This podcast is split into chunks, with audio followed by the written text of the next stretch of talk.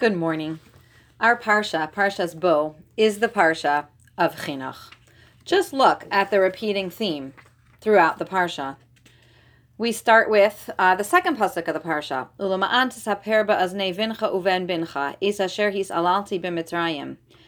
So that you should tell in the ears of your children and your grandchildren the mockeries that I made of Mitzrayim and the miracles that I put, did there.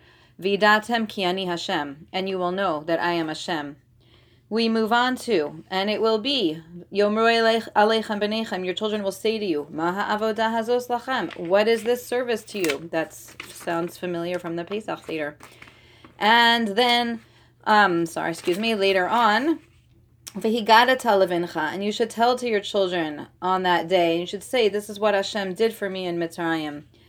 And again, after that, we move on to um, and it will be ki machar. Your child, your son will say to you tomorrow, Mazos, what's this? And you should say to him over and over. And that's not even counting the mitzvah of korban pesach, which has to be done as a family, and the mitzvah of pidyon haben, which is essentially an opportunity to reclaim your son as your own, to have a relationship with him.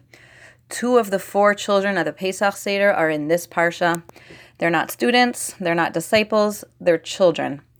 I think it's worth remembering that we, parents and grandparents, have the obligation and intrinsic power to teach our children what Hashem has done for us and to create the relationship so that they will know Hashem as their God. Vidatem ki ani Hashem.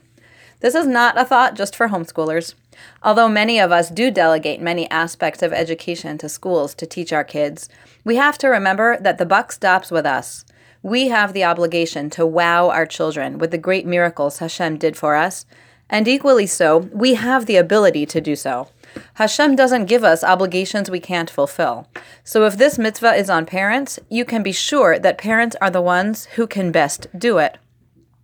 Obviously, we are most often aware of this on Pesach, but we can and should talk all year to our children about what kindnesses Hashem does for us from the great miracles in Mitzrayim to the day to day ones, like opening up a convenient parking spot for us.